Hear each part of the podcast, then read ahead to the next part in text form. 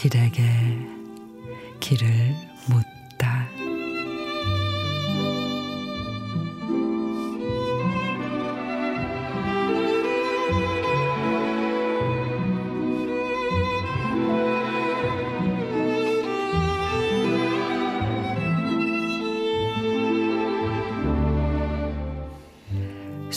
중에 휴대폰이 울렸다.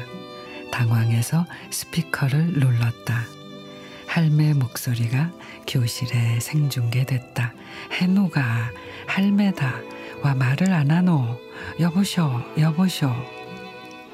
스피커를 끄려고 하자 선생님이 말렸다. 애들이 킥킥댔다. 네 아침에 타닝 맥가 통감 모시기 안 사준다고 삐끼가 밥도 안 먹고 내뺐제 자꾸 그럼 묻자노.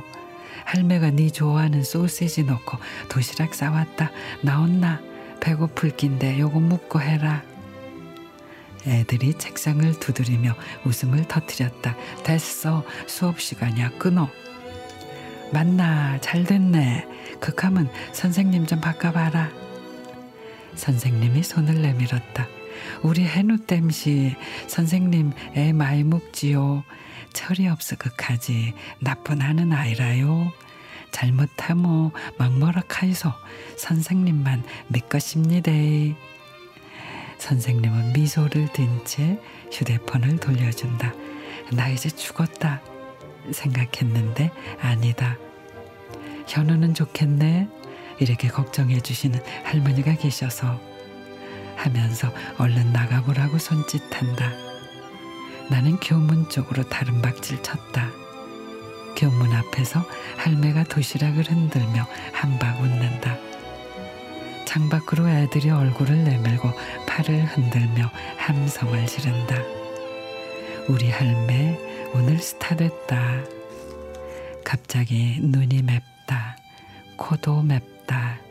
에이, 이따 집에 가서 할매한테 한바탕 퍼부을 거다.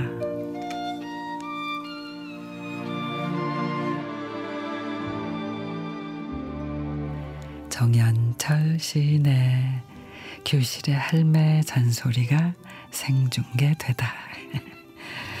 세상에 치이고 사람이 미운 그런 헛헛한 날은 나만을 바라봐주고 위해주는 그런 마음이 그리워집니다.